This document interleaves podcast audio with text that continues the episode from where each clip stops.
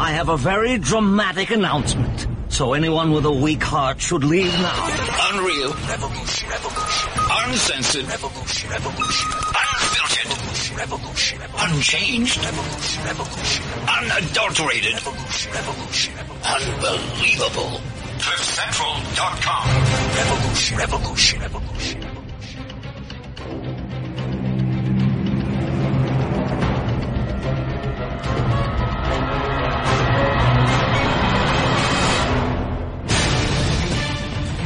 A very, very hearty and warm welcome to all our listeners on the special broadcast, Looking Up with Professor David Block. What a singular joy, what a singular honor to be with you today. So excited to see all my followers tweeting and using all the social media at their disposal to scratch the unknowable, to dream, to reach for the almost unattainable, to study astronomy, to look at the marvels of entrepreneurship in every single show. It's just so different and so unique with such awesome guests that uh, I could barely wait for the uh, next crossing. For the next five weeks, allow me to tell you that I will be in Sydney uh, based in Sydney and Canberra in Australia.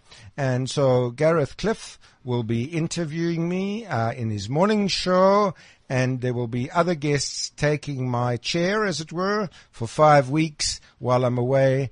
Uh, but can't get, can't wait really to get back to work with Palisa, to work with uh, our audio engineer Duncan, and to to work with this incredible team here at Cliff Central. Do remember, if you want to reach me this afternoon, you are welcome to dial in on 0861 555 So to reach me on radio, uh, to reach me live in the global stream, 0861 555 uh, you can reach us on Twitter, Instagram, Facebook, WeChat ID. Uh, Twitter handle is at cliffcentral.com. Instagram is at cliffcentral. Facebook likewise, Cliff Central and the WeChat ID is also Cliff Central. Just to repeat, you're listening to Professor David Block. My personal webpage is www.davidblock, one word, davidblock.co.za. Follow me there.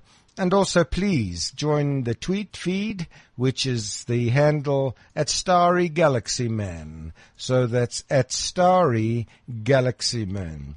Today we're going to, our theme is perhaps a little mouthful for uh, most listeners, but we're going to make it digestible.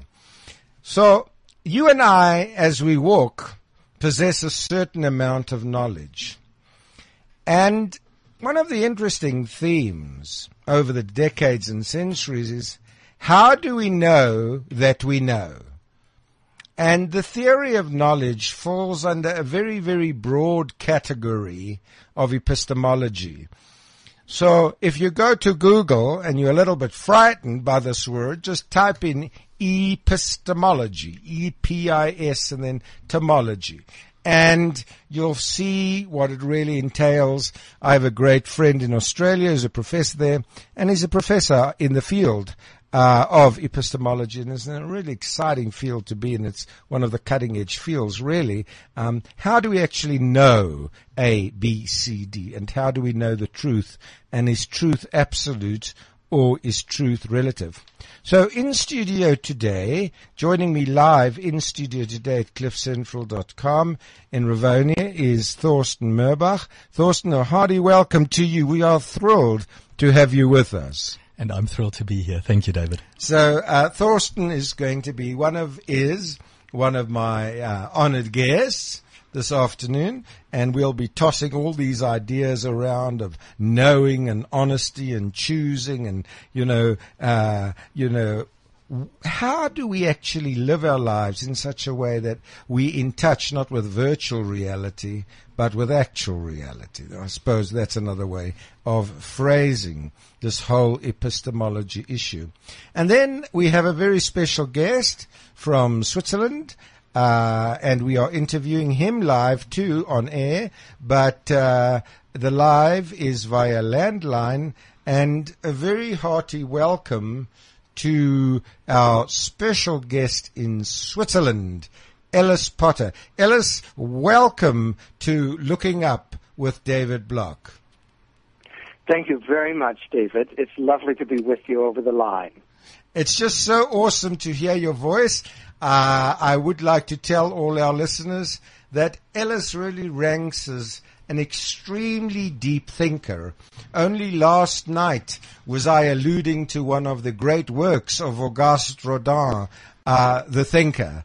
And it's something, thinking really is so rare in our very modern virtual world that you and I live in. And uh, Ellis is an extremely deep thinker. Uh, Ellis, of course, you live in Switzerland and you've, uh, for many years, worked at a little uh, place which my wife Liz has told me about, uh, some wonderful stories about the place called L'Abri. Could you please tell all our listeners, Ellis, as to what the aims of L'Abri really were and are? Yes, thank you, David. I would love to do that. L'Abri means the shelter in French. Yes. And it was an organization and a series of communities that were founded in 1955 Yes. by Dr. Francis Schaeffer from America. Yes. The first one was in Switzerland, but now there are about eight of them in various countries all over the world. L'Abri means the shelter, and that's really what the L'Abri communities are. They are places where people can come Yes. and in a sheltered environment and community ask the honest questions that they need to ask and to receive loving, welcoming hospitality that will support them and comfort them in the struggle that it is Yes. to ask honest questions. Mm-hmm. Mm-hmm. Now, of course, you know, this is so interesting because my wife Liz, and this is going back to the 1970s, uh, my beloved wife Liz, uh, was uh, visiting L'Abri. We did not know one another at that stage. Of course, she comes from a Jewish background. And uh, she went to L'Abri because she just had so many questions uh, which she couldn't find answers to. And what's very interesting is when we got married, she told me about L'Abri and she told me about an incredible genius by name Ellis Potter who answered all her questions. So do you actually, would you have sat down with her in a sheltered environment to do this one-on-one, Ellis? I probably had at least one one-on-one, but I also would have had some mealtime conversations with her. I see. because a lot of the a lot of the teaching at L'Abri happens at meal times where there is one conversation Yes. and everybody can speak but only one at a time. Yes. So I would have been with her in that situation and possibly in a lecture situation. I see. Now, Ellis, I'd really love you. Of course, I know, uh, you know, we've known each other for many years via uh, the. I follow your newsletters um, uh, pretty diligently, but I'd like you to just paint for all our listeners in South Africa and across the world. Uh, give us an idea of your background, your training, your history, your passions, your interests, and so forth. In other words, a little condensed five-minute uh, Ellis Potter uh, hook scenario. Oh, thank you, David. I was born in California and lived there until I was 27. Okay. I began as a teenager to ask a lot of questions about what is truth, absolute questions that children ask, like how far is far, how Yes. high is up, Yes. how small is small. Yes. I wanted to think things down to the bottom and out to the edges of reality. Mm-hmm. And there weren't a lot of people who were quite interested in doing that. Mm-hmm. But I did discover that the Zen Buddhists were regularly interested in this kind of thinking. Hmm. So I became a Zen Buddhist monk. I see. An And actual Zen Buddhist monk. That's incredible. Yes. And Yes. then in 1975, I was traveling visiting monasteries, Yes. and a friend of mine met me and said he wanted to go to L'Abri, and I didn't know what it was, but we went, and I stayed there and studied there, and then I became a Christian. yes. That's and incredible. I became a Christian. yes. I became a Christian because it became clear to me that it takes less faith to believe in Christianity than to believe in anything else. Mm-hmm, mm-hmm, mm-hmm, And that was one of the main reasons. mm-hmm, mm-hmm. And then I, I stayed there and I worked for about 18 years in the community and traveled to other communities and came three times to South Africa That's to give right. some lectures and preach in townships and other kinds of activities. And then in 91, I came to Basel in Switzerland to Mm-hmm. be a pastor, which I did for 10 years. Mm-hmm. And then I began concentrating more on traveling and lecturing and Mm-hmm. preaching. And then I uh, took another pastorate in Lausanne, which Mm-hmm. I'm doing now, as well as traveling. And I've written a little book about worldviews called Three Theories of Everything. Mm-hmm. Yes. And I'm just finishing a book about epistemology. Oh, good. Well, I didn't know that, but this is our central theme today is epistemology. So you are also exceedingly interested to know how do we know that we know? How, as you so beautifully put, how far is far? Are the nearest stars far or are they nearby? Is the coma cluster of galaxies far? No, they're really close to home when we look to the Hubble Deep Field. Then we get, you know, so that question, but what's very interesting, tell me in Zen Buddhism, uh, are they specifically interested in these questions of relativeness and, for example, how high is up and, and so forth? No, Okay, so, they're, they're interested in truth, Yes. but their conclusion is that truth is the self with a capital S, Mm-hmm. and that there is one self in reality, and Mm-hmm. it is Buddha nature. And so epistemology is uh, expressed in experience in a rather existential way. Mm. So Although they're very intelligent people Mm. and they write lots of books, the foundational absolute Mm. is a, a total unity of self. Mm. Now, what's very interesting is uh, my wife, Liz, has a family member uh, abroad. Uh, she may even be listening to us today. I do not know. But the interesting thing was is is that she'd enter a room. Uh, and for example, she'd say there's really very positive energy here. The energy, the, uh, the, I don't know the, the French word, but the, the energy here is, uh, is, uh, you know, really remarkable. And then in this other room, the energy is not remarkable. So that's sort of a very, um, that's sort of a very central concept, is it not, Ellis, within, um, uh, Zen Buddhism? It's not a central concept within Zen Buddhism, but it is within other forms of Buddhism and Hinduism. Yes, yes. so what's very interesting in uh, in the in the scenario of our program, which is being fed out from global streaming via um, South Africa, is the fact that uh, you know the importance of asking honest questions. Now, Thorsten, I'd like you to join in this conversation, please. And uh, given the history um, and the current tumultuous history of our country, uh, there are, you know, very few people uh, in higher echelons or lower echelons who are really willing to be honest. I think it's one of the greatest problems we are facing in our country uh, at the present time. How important is it to you, Thorsten, for people to actually ask questions which are honest and to actually accept answers which are honest? Uh, I don't think we can uh, understate the importance. I think um, what uh, wh- one thing I'm noticing in um, in our country, if we just contextualize it for South Africa, is that uh, we haven't always been very good at um, at asking questions or also at welcoming questions.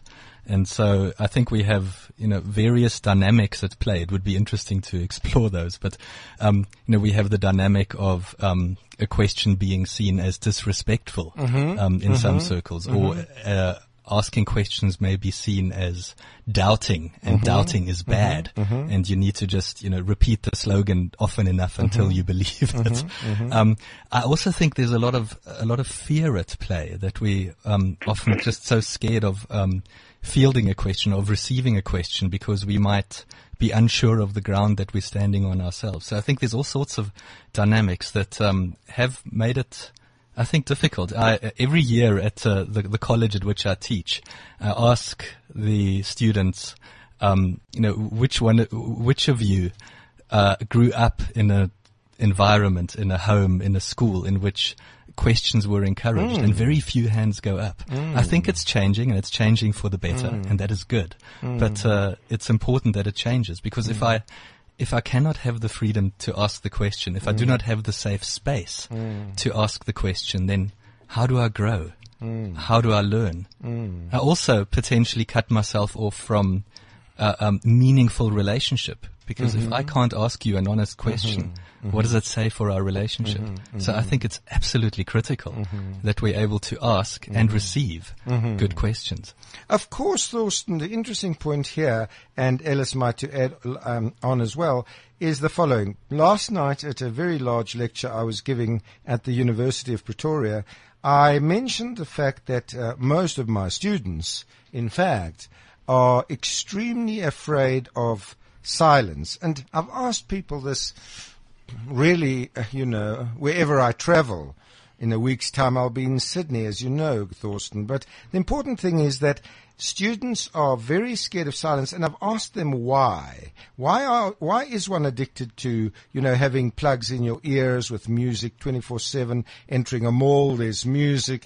You know, going into an aircraft, there's music. There's a general great fear of silence. So I'd like you, Thorsten, to kick off, and then Ellis to fill in. Now, with regard to silence, I think of the work, for example, uh, Pensée by Blaise Pascal and I'm writing a book about Blaise Pascal. But the interesting thing there is that Pascal thought in silence. He valued silence. Truth uh, to Pascal uh, emerged in a world of silence. He uh, was very careful to say, the heart has its reasons that reason knows not of. Uh, and last night this resonated with everyone at the university whom I addressed is uh, people are generally so scared of silence. They, they, you, I, I've, I put up a, I put up an image of Rodin's famous work, The Thinker. And I said to them, when last have you seen anyone like that seated in your lounge? And everybody in the audience said to me, Professor, I have never seen anyone seated like that in my lounge ever. Why do you believe, Thorsten, that people are so ultra afraid of really thinking through matters involving honesty? Wow. Um, I think fear certainly is a factor, and uh, but um, perhaps it can also just be that niggling background doubt. Um, you know, as is the the way I'm building my life, are the decisions that I'm making, the the priorities that I'm setting, are they actually uh, um, solid? Um, the other thing though, I, th- I don't think it necessarily always needs to be fear. I think I see this with my kids. There are just so many uh, um, distractions, and especially those that come on s- screens of various forms that uh, vie for our attention. And um, so I think often it's also just a question of being, I don't know, just absorbed into mm. the thing, into mm. whatever. Uh, looks for our attention the mm. most. And if we are not thought through about what we invest our time and our thinking and our energy in, then we just get sucked into whatever is in our face the most. Right, right.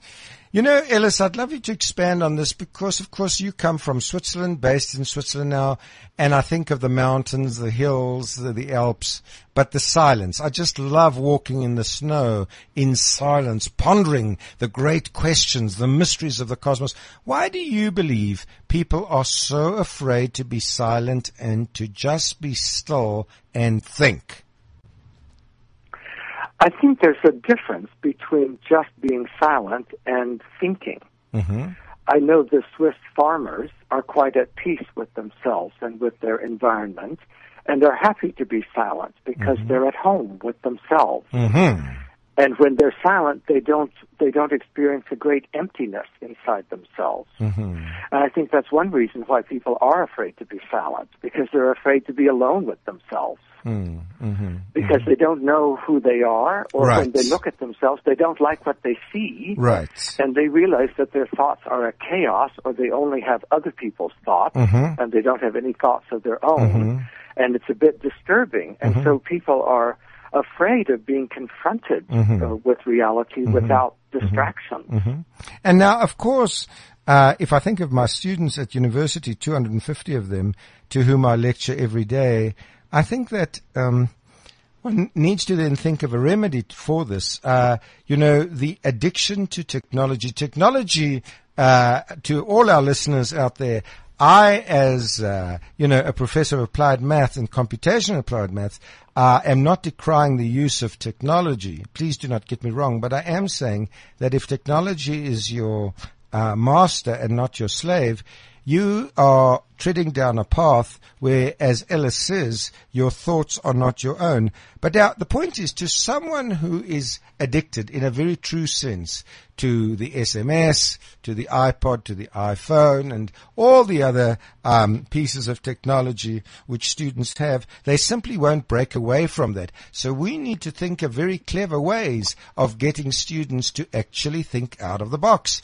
And uh, I find this a challenge worldwide, really, really, whether I'm in South Africa or a guest investigator at Harvard University. I find people very scared to actually, the general student, age say 25 to, or 20, to actually sit and confront reality and who am I and do I have a purpose and is the universe accident or is it designed?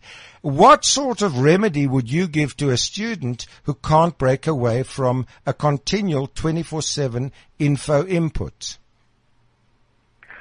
One little effort that I make is doing all of my teaching without electricity.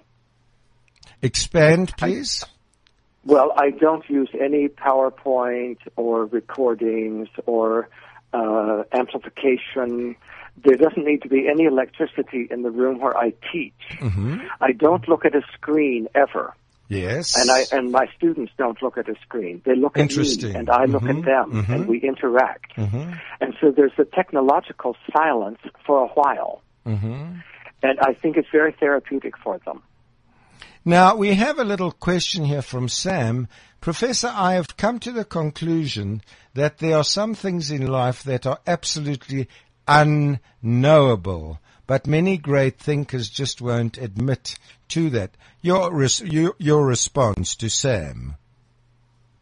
Well, I would need to know what sort of things that he's thinking about that are unknowable. Yes. Is he just imagining vaguely that some things are unknowable because yes. that's some sort of excuse that yes. he doesn't need to be responsible to yes. the knowable things?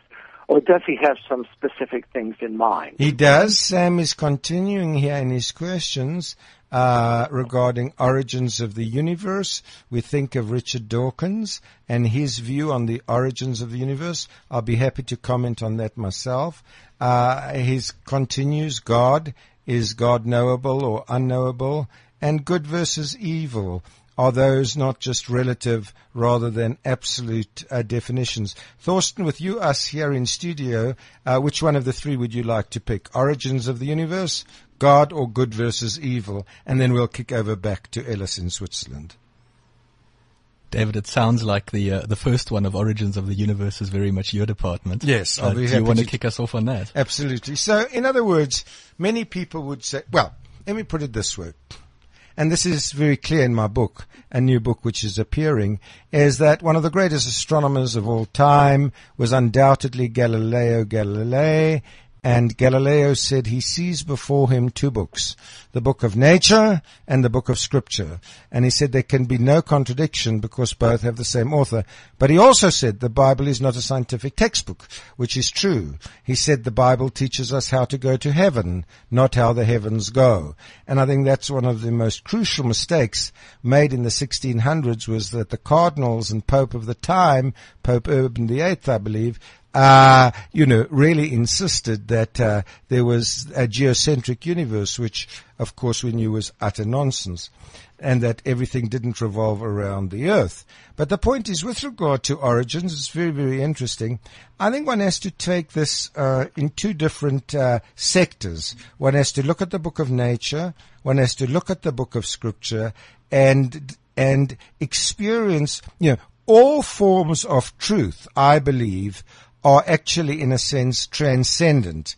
In other words, uh, as a believer, in the existence of God who has entered both space and time, I am fully convinced that we, you know, I'm very happy to say that the work I do, Thorsten and Ellis, you know, at the university where, that, where I'm lecturing, say on um, cosmic dust or whatever the themes might be, uh, or, or, the Big Bang itself, uh, you can't a priori look at the universe and say, well, God definitely exists. Um, there are great evidences towards it, the fine tunings of the weak nuclear force, the strong nuclear force, the electromagnetic force field, and the gravitational force field. But you can't a priori say that, you know, I can't just look up at the night sky and say, you know, God exists. But we are told in scripture and by experience that when we look up at the night sky, we start thinking about these questions of the origins of the universe.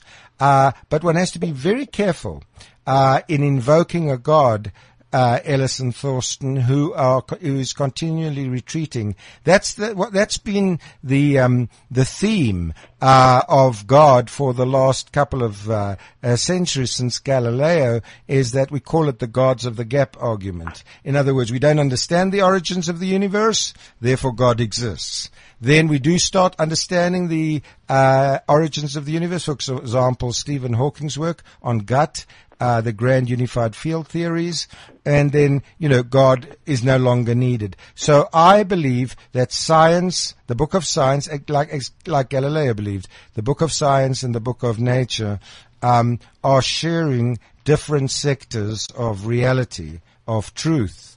Uh, your thoughts, Ellis?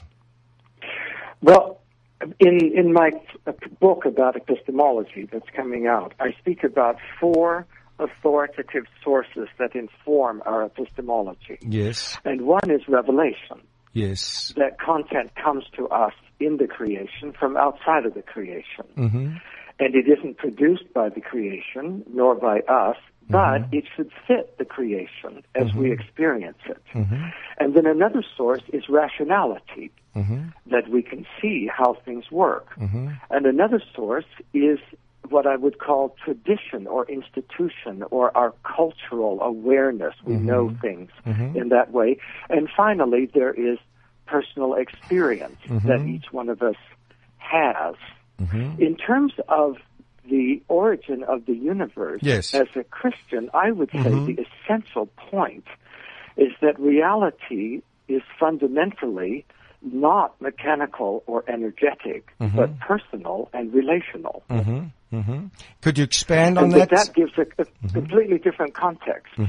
So, in other words, in other words, I believe that uh, from a rational point of view, and this is uh, wearing the hat of Professor David Block to our listeners today, but I would say that uh, once one accepts a personal God, for example, then it becomes very easy to understand origins of the universe, notions of purpose, notion of mankind appearing uh, down the line. You know, uh, Einstein himself said the most incomprehensible thing about the universe is that it's fully comprehensible.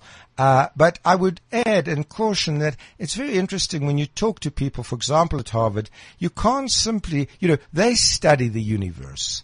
And, uh, you know, they, many of their responses might be, well, you know, God is just a myth. It's a, but I think one has to address the deeper issues which Pascal addressed in the Pensée, in his great apologetic work, the Pensée, of uh, origins, purpose, but also of the heart. Uh, Pascal was so in tune with people's hearts. Don't you think that's a, a critical aspect of epistemology and reality, Ellis? It depends on what the heart means. If the heart means the center of us that includes the mind, Yes. then I would be all for it. Yes. But if the heart means only the emotions Of or course. the reactions Of that course. we have, Mhm. then I would say, no, that's very limiting. Mm-hmm, mm-hmm, mm-hmm. But we have to come to truth with our whole self in order to properly relate to it. We can't only relate to it with our mind or with our emotions or with our physical bodies and sensations. We have to bring our whole self, which I would say is the heart. Uh, your comments, Thorsten, now that you've had time to contemplate on the answers given by Ellis and myself. You don't necessarily need to tackle No, the origins of the universe, but you might like to tackle some of the other ones, like is God knowable or unknowable, or uh, you know, the, the whole point we're really making, Thorsten, I suppose, is that to multitudes of our listeners who've read Richard Dawkins' book, The God Delusion, is that they don't see any need for God whatsoever. And I think the the key mistake there, Thorsten, is that they don't see any need for God. Uh, that is the, uh, you know, science has never ever or should never be invoked to prove the existence or the non-existence of God. He exists, as I point out in our book, Shrouds of the Night, outside of space and time. Your comments, Thorsten. And following on from that, perhaps, okay, the need of God is again perhaps a slightly different question. But um, Absolutely. if God is the origin of all things, if he cre- if if he is God in any meaningful Mm-hmm. sense of the word, cre- uh, creator, then um, the very air that we breathe, Mm. we breathe um, because of God's existence. So we cannot actually then, in that uh, um, thinking, then say. Uh, we don't need God Mm-hmm. um, because we owe our our every breath to Him. If that would Right. be true, I just also wanted to say I, I do feel I do feel Sam's pain. I think um, let's let's be honest. It Yes. is difficult Yes. to to connect with truth sometimes. Yes. Um, but Yes. I think there's also I, I wouldn't. I wouldn't give up the search. I would say that Yes. it's, even if one is not able to know fully, Yes. what if one is able to know truly? If you Yes. think of the relationship between any two people, um, uh, we may not know each other fully, Mm-hmm. um, but we can still know each other truly. We can still stand Mm-hmm. in meaningful relationship with each other. Mm-hmm. And so the, um, I mean, I loved uh, Ellis's list of uh, four ways of, of Mm. knowing. Um, we can pursue. I mean, this is much more than we can chat Mm-hmm. about today, but we can pursue each one of those. And um, Mm-hmm. and and find the fingerprints of God in each of them. Listeners, you are hearing an incredibly interesting interview. I trust you agree. Uh, Ellis Potter in Switzerland, Thorsten Mirbach and Marbach in the studio, myself, David Block, the program Looking Up with David Block. Ellis, please stay on the line. We're going to have a music break, some real ethnic vibes from the tip of Southern Africa.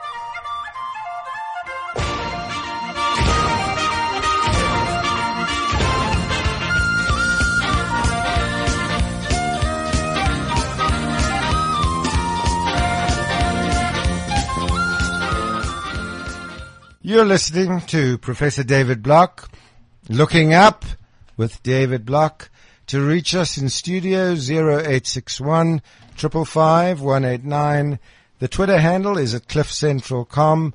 On Instagram is, if that is your social love, reach us on Cliff Central. On Facebook, likewise, just type in Cliff Central.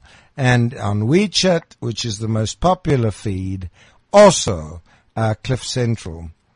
I will be away for five weeks, flying out to Sydney this coming uh, week, and I will be interviewed each week by uh, Gareth, Gareth Cliff on his show, and there will be people standing in for me uh, in my absence. But it's just such a joy uh, to have such distinguished guests on the uh, show today.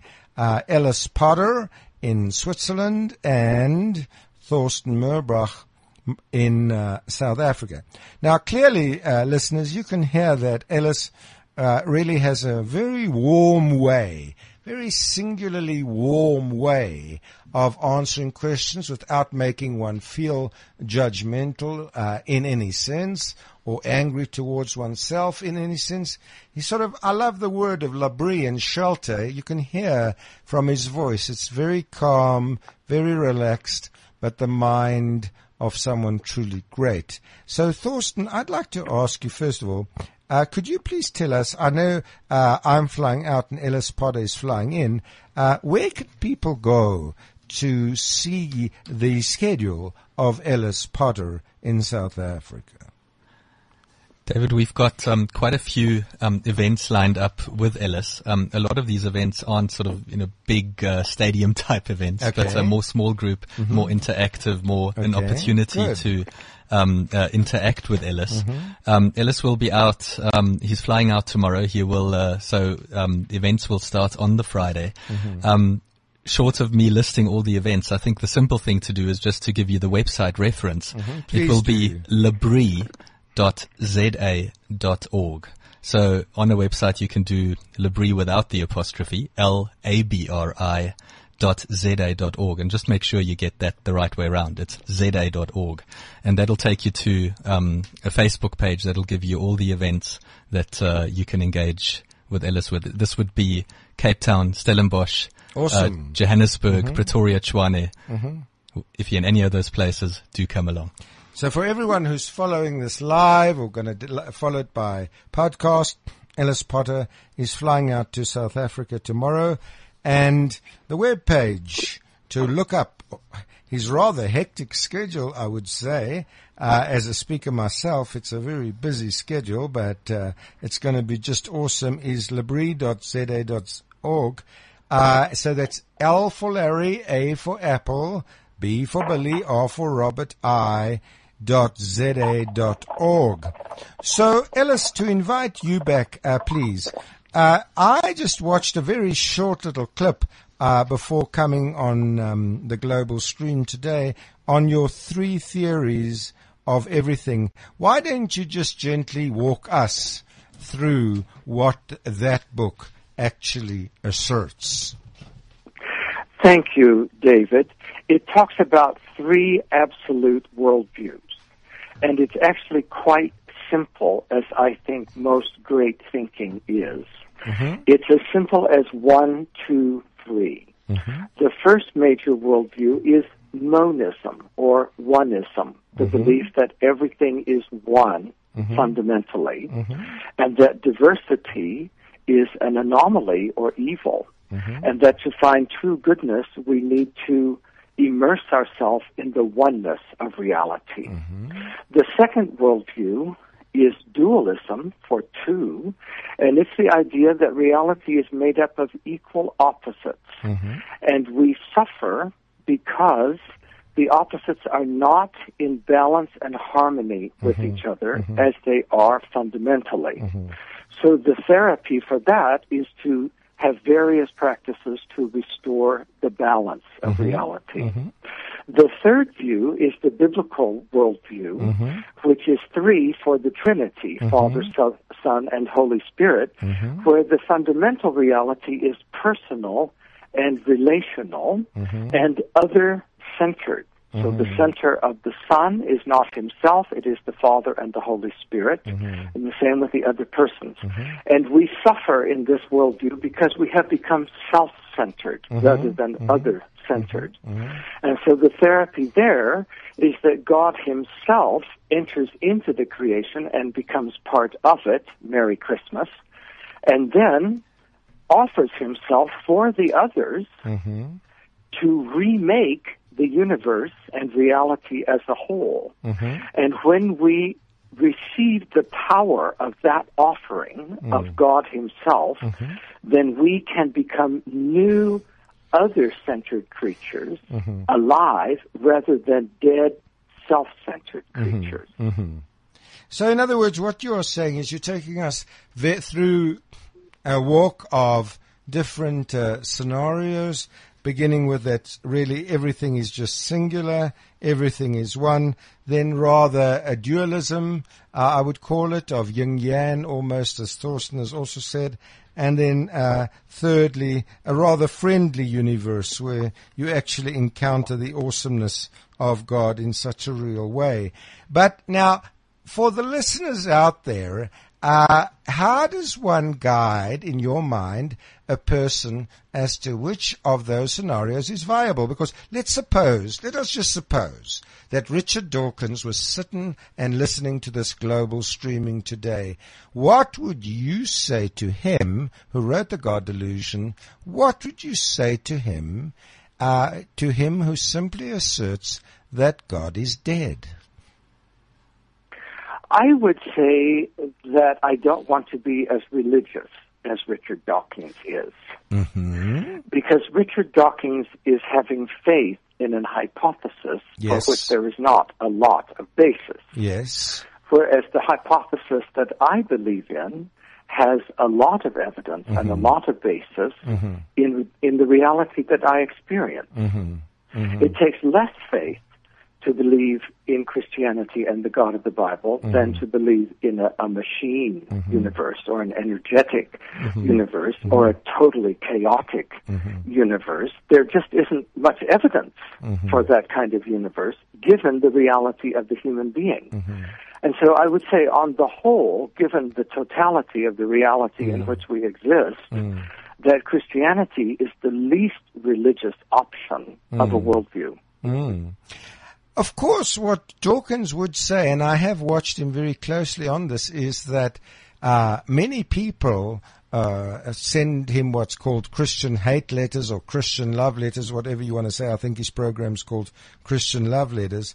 And they really say, we're just going to thrive on watching you burn away because, you know, you're teaching us on, you know, key concepts of evolution and so forth. Uh, I like to look at a far grander sweep of the pen, Ellis, in that I like to look at the fundamental laws of the cosmos long before mankind ever emerged. I like to look at a global picture of the universe. Do you also like to do that? Oh, yes. I, I ask people often, who was Jesus Christ before you were born?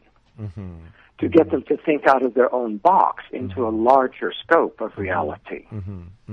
Now, I want your answer. A beautiful, uh, well, a thought has just appeared, uh, a quote rather, has just appeared on the screen, and it's a quote by Jacques Fresco, and uh, the response uh, is that they'd like your response to the following quote, and it reads, and I quote, uh, Jacques Fresco writes, and I quote, Ignorant people invent gods and demons to understand the world around them. Science cures that. Unquote. Your response, Ellis. I think the first part is true that ignorant people do invent a variety of gods and demons. Mm-hmm. But the fact that that happens doesn't mean that there isn't a God who reveals himself. Mm-hmm. And would you like to elaborate and to that- someone? I mean, what would convince, what would convince someone like Jacques? I mean, he's saying that ignorant people, you know, have invented God. Now we've got science. We don't need God anymore. What does Ellis Potter have to tell us or tell us that would be challenging enough to make us contemplate another worldview? I think whatever I might say, it would be most important that I would offer him a cup of tea and give him loving hospitality and a true human caring Interesting. relationship. Interesting. And pray that the Holy Spirit would touch his mind in ways that I will never be able to. Mm-hmm. You know, uh, one of the greatest leaders of all time uh, certainly emerged from South Africa, as you know, uh, former President Nelson Mandela.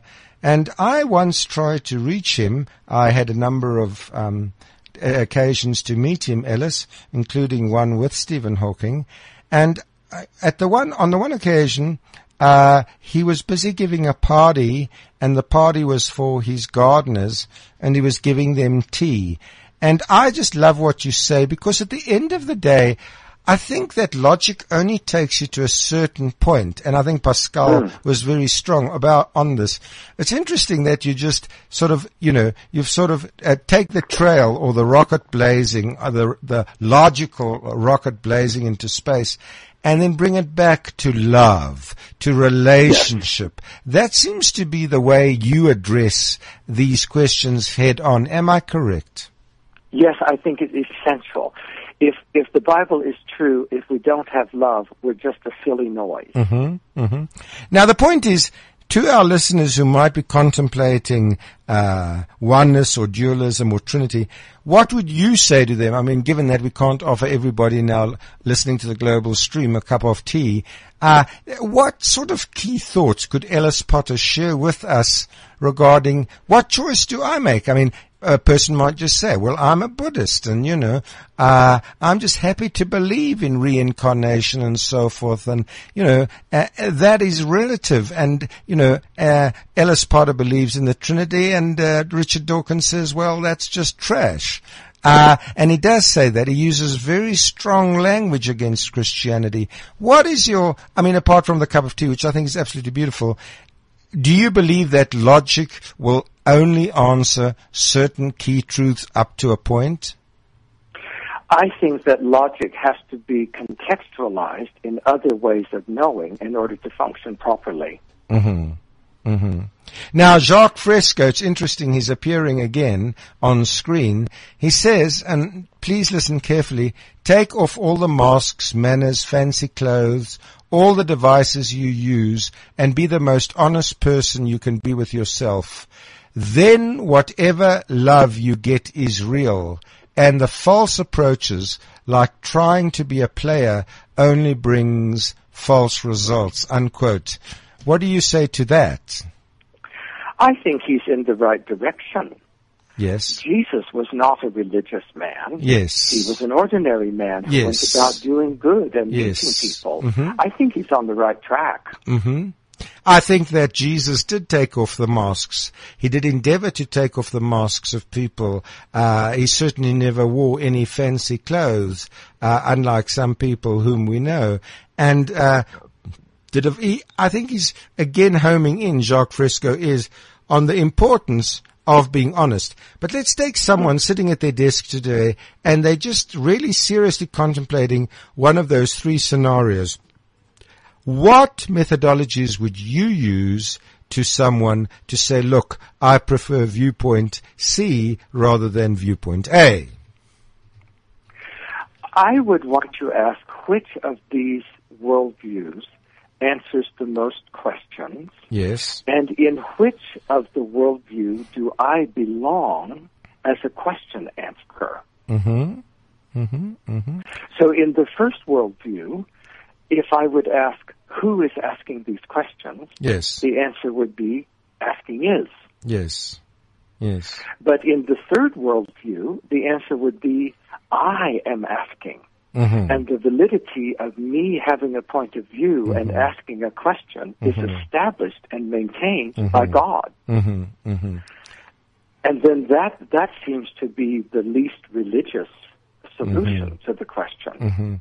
I think that it's very important. I think that, you know, having walked this path for more than 30 years, it's just very clear to me, uh, that, uh, you've got different domains to our being and logic can only answer, for example, the central truths, you know, of say general relativity or special relativity. Uh, but, you know, for example, love cannot be quantified. I can't give you an equation to describe love.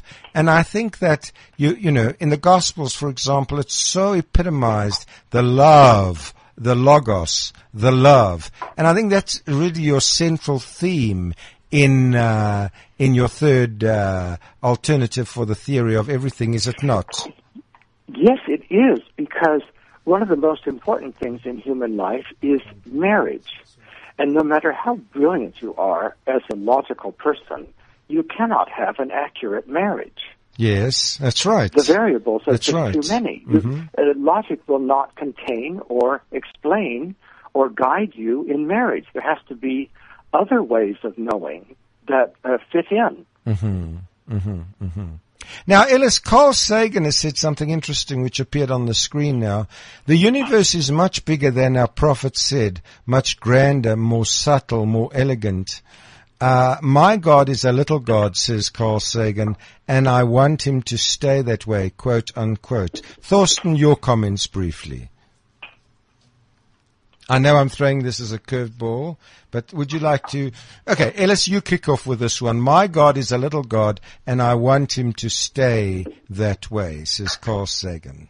Your comment. Well, I think that's uh, the attitude of a lot of insecure people.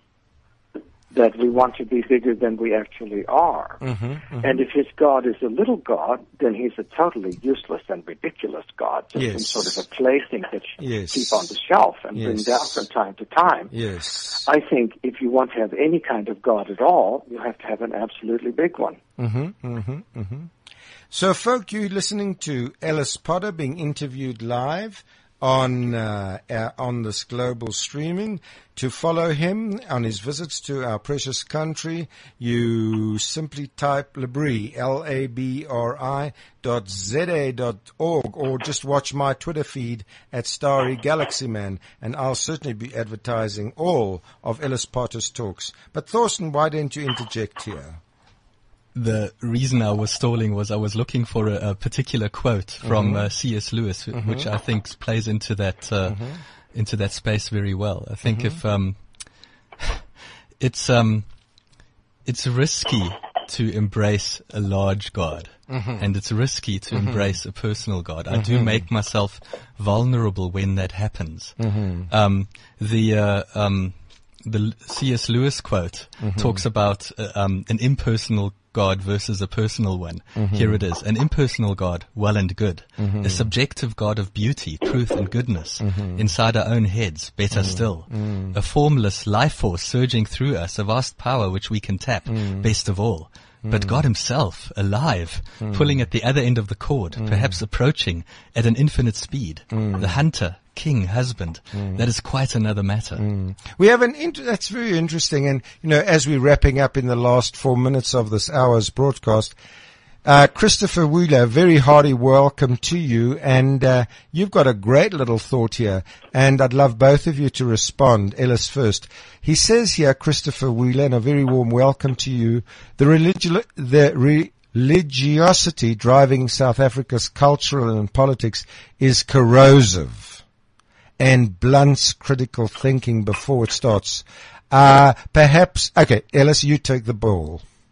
Yes, I would agree with that.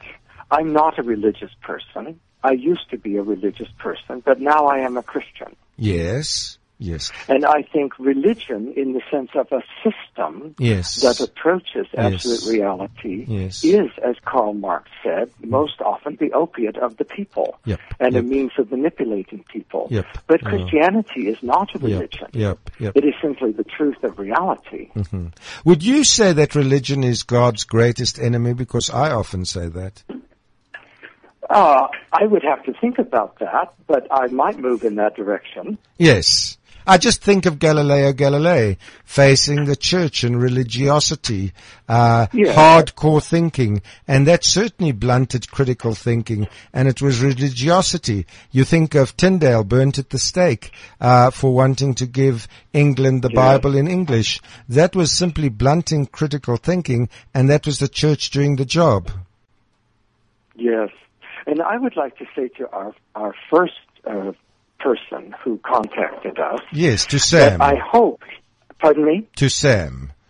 to Sam, I would like to say, Sam, I hope that you will always remain a skeptic. Hmm. Bec- because a skeptic is someone who is not convinced that they know everything and believes that they need to learn more. And if you don't remain a skeptic, you will either become a cynic that believes you know that everything is nonsense, or you will become a fanatic whose mind is closed. Beautiful. That's beautiful. Ellis, that is just awesome. Uh, uh, one minute for Thorsten's response there. Okay. Um, I would want to unpack a little bit with what uh, um, Christopher means with religiosity. Yes, So I would okay. I would want to unpack that and ask. Yes. Um, are those are we talking about beliefs that are aligned with reality, with the Mm-hmm. way things really are, or are we th- uh, talking about beliefs that are running counter to that? So. Mm-hmm. Um, I would I wouldn't use the word religiosity in that context. Mm-hmm. I would say, do we believe uh, uh, things that are that are true? Do Mm. we believe Um, and are those beliefs um, helping us forward? This is, uh, of course, a very loaded question, and um, perhaps we shouldn't be drawn on into a political discussion 30 seconds before the show ends. Well, I can't wait. Unfortunately, uh, I c- will not be able to uh, attend uh, Ellis's talks, but I certainly hope maybe Thorsten that we can squeeze in a cup of tea with Ellis before I fly to Sydney on Sunday. But Ellis, it's been a singular joy. Really, I can just sense across the lines warmth, honesty, the great joy of pursuit, like Blaise Pascal did. Thank you for joining us, Thorsten. Thank you too for joining us, Ellis. The South African soil cannot await your presence Thank with you more so greater Fond anticipation. greetings to Liz. I will tell her. Thank you and God bless Thank you, David. God bless you too. Thank you.